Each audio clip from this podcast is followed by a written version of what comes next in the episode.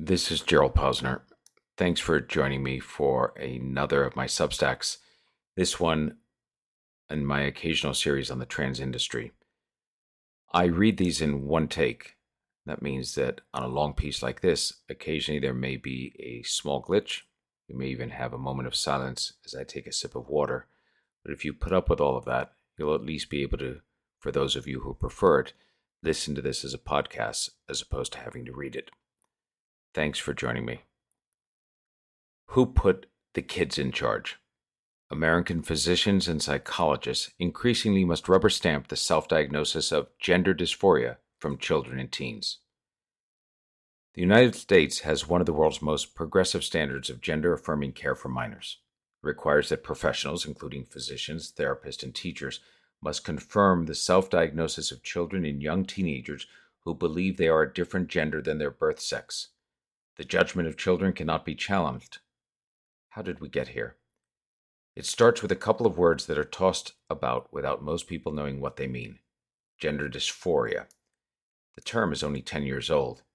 It was introduced as a treatable psychological condition in 2013 in the fifth edition of the Diagnostic and Statistical Manual of Mental Disorders, DSM. Healthcare professionals worldwide rely on the DSM as the authoritative guide to diagnose mental disorders dozen leading psychiatrists and mental health professionals worked for a year on developing the gender dysphoria diagnosis. How was gender dealt with before 2013? The first DSM, published in 1952, did not mention the word gender. It did not appear until the 1968 second edition. That listed mental distress associated with gender identity as, quote, a sexual deviation, end quote, in adults. The condition did not apply to children or adolescents. Twelve years later, 1980, the DSM Third Edition introduced transsexualism as a psychological disorder. That was defined as, quote, a desire to live and be accepted as a member of the opposite sex, and a wish to have surgery and hormonal treatment to make one's body as congruent as possible with the opposite sex, end quote. Patients had to exhibit the desire to be the opposite sex for two years before psychiatrists could make a conclusive diagnosis. A revised DSM in 1987, DSM 3R, changed the disorder's name from transsexualism to gender identity disorder, GID. It expanded the disorder to include people who did not want hormones or surgery. The fourth major DSM, published in 1994, kept gender identity disorder, but again expanded the eligibility criteria to patients who exhibited discomfort with their birth sex and demonstrated, quote, clinically significant distress or impairment in social, occupational, or other areas of functioning, end quote. When the fifth edition replaced gender identity disorder with gender dysphoria in 2013, it liberalized the criteria to include patients who exhibited, quote, a marked incongruence between one's experienced expressed gender and one's assigned gender, end quote. The previous requirement for at least two years of symptoms before a diagnosis could be confirmed was slashed to six months. And most importantly, in 2013, the disorder was applied for the first time to minors. To make his diagnosis, an adolescent, ages 10 to 19, had gender dysphoria. In addition to the feelings of, quote, marked incongruence over gender, there had to be at least two from a list of 10 symptoms a strong desire to be treated as the opposite gender, or desire to get rid of one's own sex characteristics. A strong preference for wearing clothes typical of the opposite gender. A strong preference for cross gender roles and make believe play or fantasies. A strong preference for the toys, games, or activities stereotypically associated with the opposite gender. A strong preference for playmates of the opposite gender. A strong rejection of toys, games, and activities typical of one's assigned gender. A strong dislike of one's own sexual anatomy a strong desire for the primary and or secondary sex characteristics of the opposite gender, a strong belief that one will grow up to have the primary and or secondary sex characteristics of the opposite gender, and finally a strong desire to participate in the stereotypical games and pastimes of the opposite gender. As for children younger than 10, the DSM said they had to exhibit six of those symptoms. While gender dysphoria was a frequently changing diagnosis in the psychiatric world, most professionals agreed that even in the instances in which it might be a correct diagnosis, it was a very rare occurrence. As little as a thousandth of 1% of the population had gender dysphoria that was accompanied with a desire for hormonal and surgical treatments. The missing standard of care for adolescents and children. The 2013 DSM's introduction of gender dysphoria and its extension to adolescents and children created a new world in medicine and psychiatry.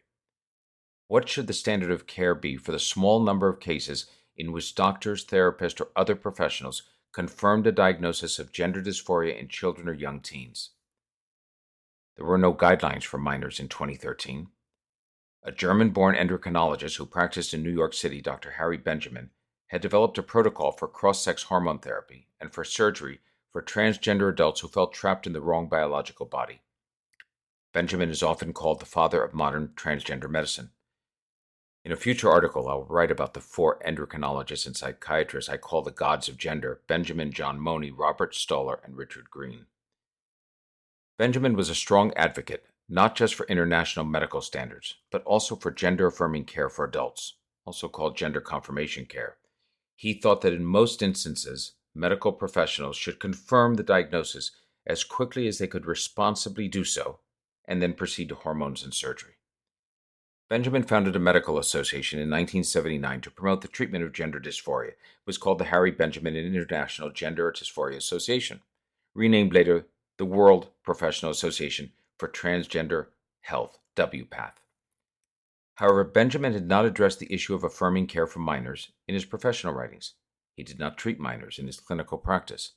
Benjamin died in 1986, 27 years before the DSM introduced gender dysphoria and applied it to children and teens. Still, many gender advocates contended that the same standards, gender affirming care for adults, should be applied to minors. The organization Benjamin founded is today at the progressive forefront of interpreting gender affirming care and is essentially an advocacy group operating under the veneer of a medical association.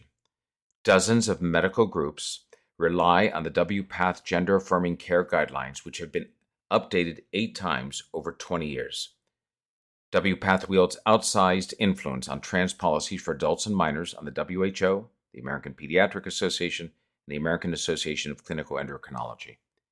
LBGT advocacy groups rely on WPATH's pronouncements on trans policies to lobby policymakers and the public that the science is settled.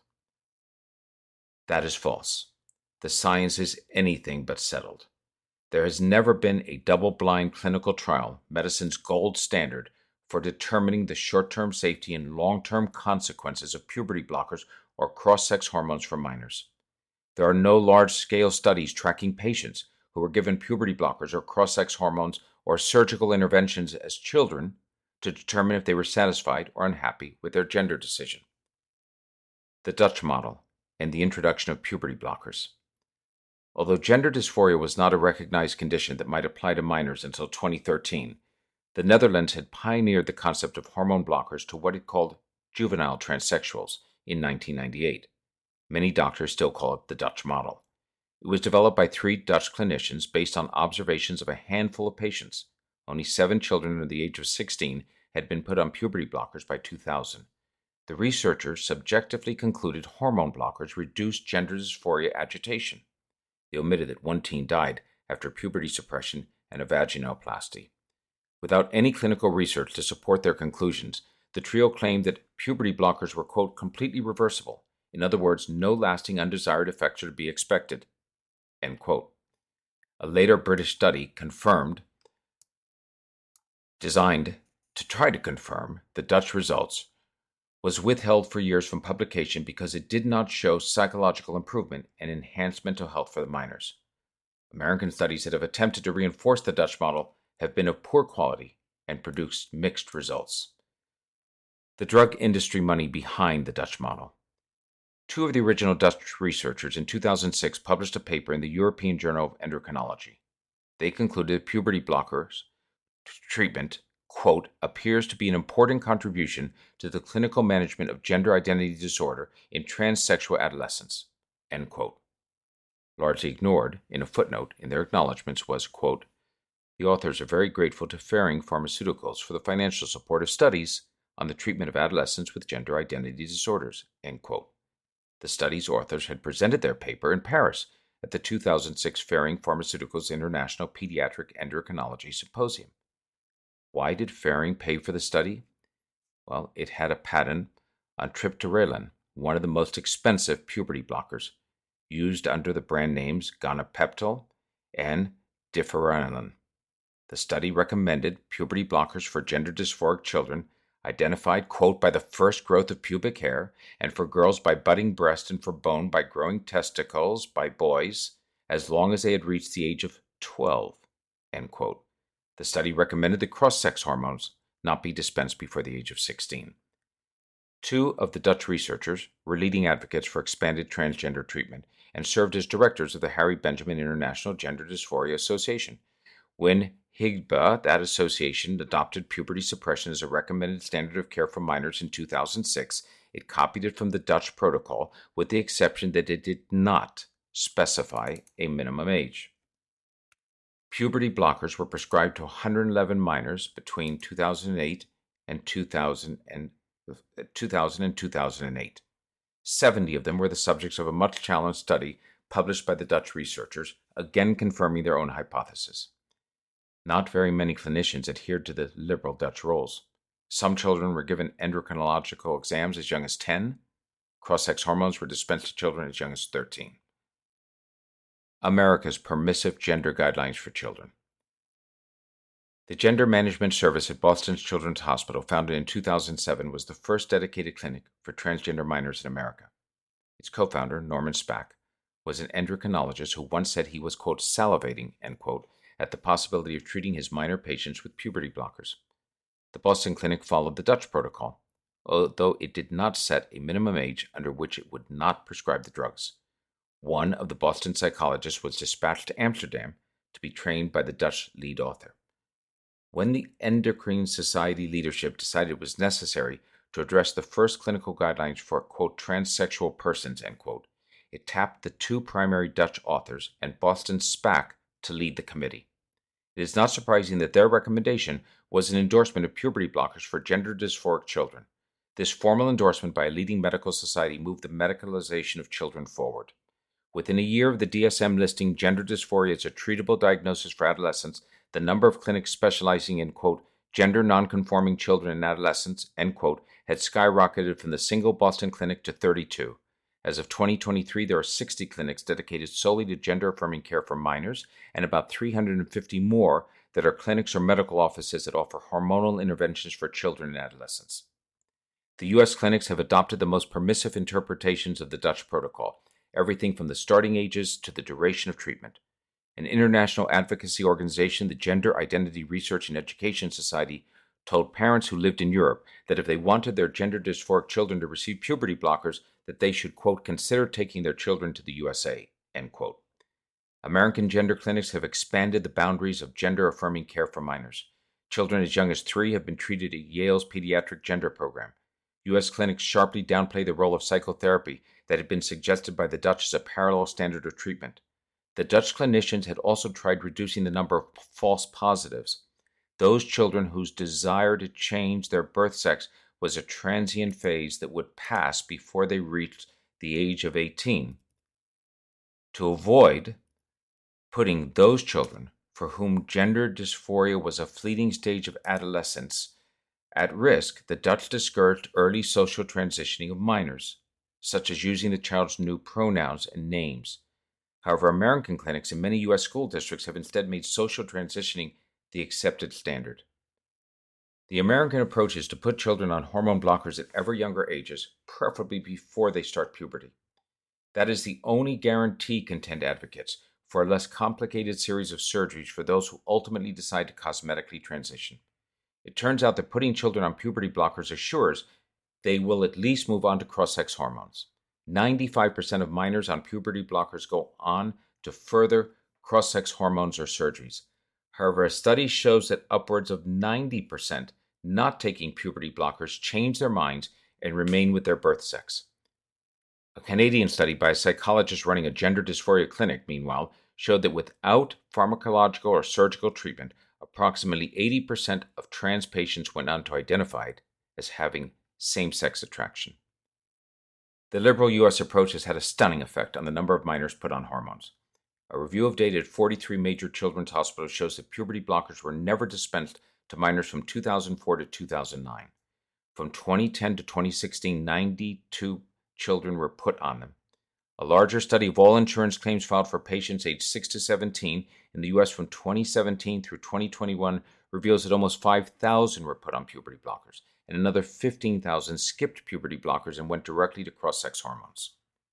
Even one of the original Dutch clinicians who helped develop the protocol for giving puberty blockers to children, Dr. Thomas Steensma, expressed his concern in 2021 that, quote, the rest of the world is blindly adopting our research. We just don't know. Little research has yet been done on the treatment with puberty inhibitors and hormones in young people. That is why it is also seen as experimental. End quote. What is gender affirming care for minors? Gender affirmation is the standard of care adopted in 2018 by the American Academy of Pediatrics, the world's largest association of doctors who treat children and adolescents. The American Psychological Association has similarly embraced, quote, culturally competent affirmative care for transgender and gender nonconforming people, including adolescents. The Human Rights Campaign, one of America's most influential LGBTQ lobbying groups with 3 million members, declares that gender affirming care is a medical necessity when it comes to gender dysphoria. Gender affirming care covers a broad range of treatment options, but always involves a confirmation of gender dysphoria by doctors, psychiatrists, and other medical and mental health professionals. A pediatrician who prefers to stay anonymous shared with me guidelines he received from the large urban hospital with which he is affiliated. Quote, Gender identity is a deeply personal and subjective experience, and individuals should be respected and believed whenever they reveal their gender identity. Therefore, it is generally considered best practice for healthcare professionals to validate and affirm the gender identity of their patients who are seeking gender affirming care. Your role is not to invalidate or question a patient's gender identity, but instead to provide compassionate and respectful care that addresses the patient's individual goals. While a formal diagnosis of gender dysphoria is helpful for the patient's access to full medical services, it should not be a prerequisite for patients who wish to obtain gender affirming care. The decision to seek gender affirming care should therefore be made by the individual based on their own life experience and needs. A particular problem with gender affirming care is that it is at odds with therapeutic exploration.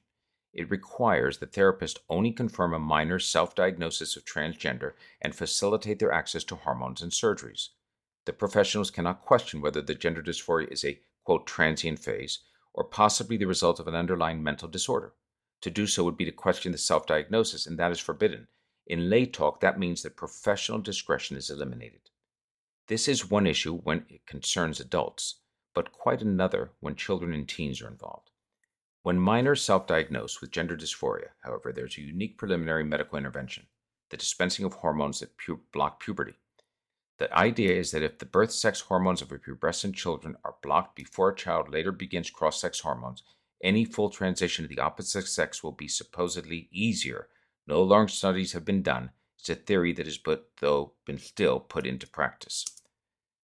Administering hormone blocking uh, hormones is problematic because the process has evolved in America that in so many cases children are making the decisions about a process with lifelong consequences.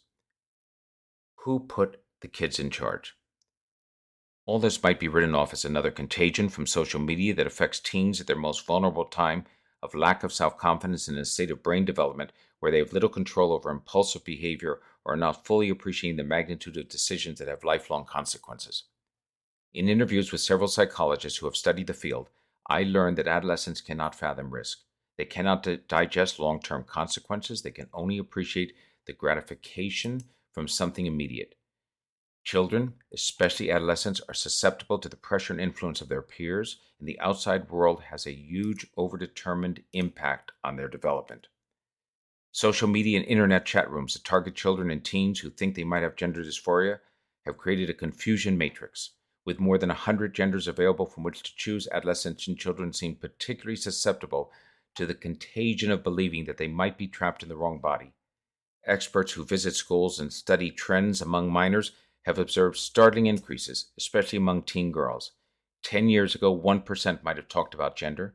Now, in some schools, upwards of 20% of teen girls identify as being the opposite gender. The social media influence creates a false sense that the child has made a reasoned decision. If you're Johnny and you want to be Julie, a Miami Beach based psychologist told me, and parents say, oh, okay, the child gets a charge from that response. Forget the content for a moment. The charge of that response is what kids will react to, hang on to, because an artificial structure. It's no different than being fed all the increasingly lurid and damaging YouTube or TikTok videos. Children are hypersensitive to external stimuli, and it pulls kids out of themselves and then they're doing it just to again get the attention that their parents gave them when they said, I want to be Julie. Many parents and professionals go along with it because it is like a cult phenomenon. They are being bombarded with a particular type of narrative over and over and over again.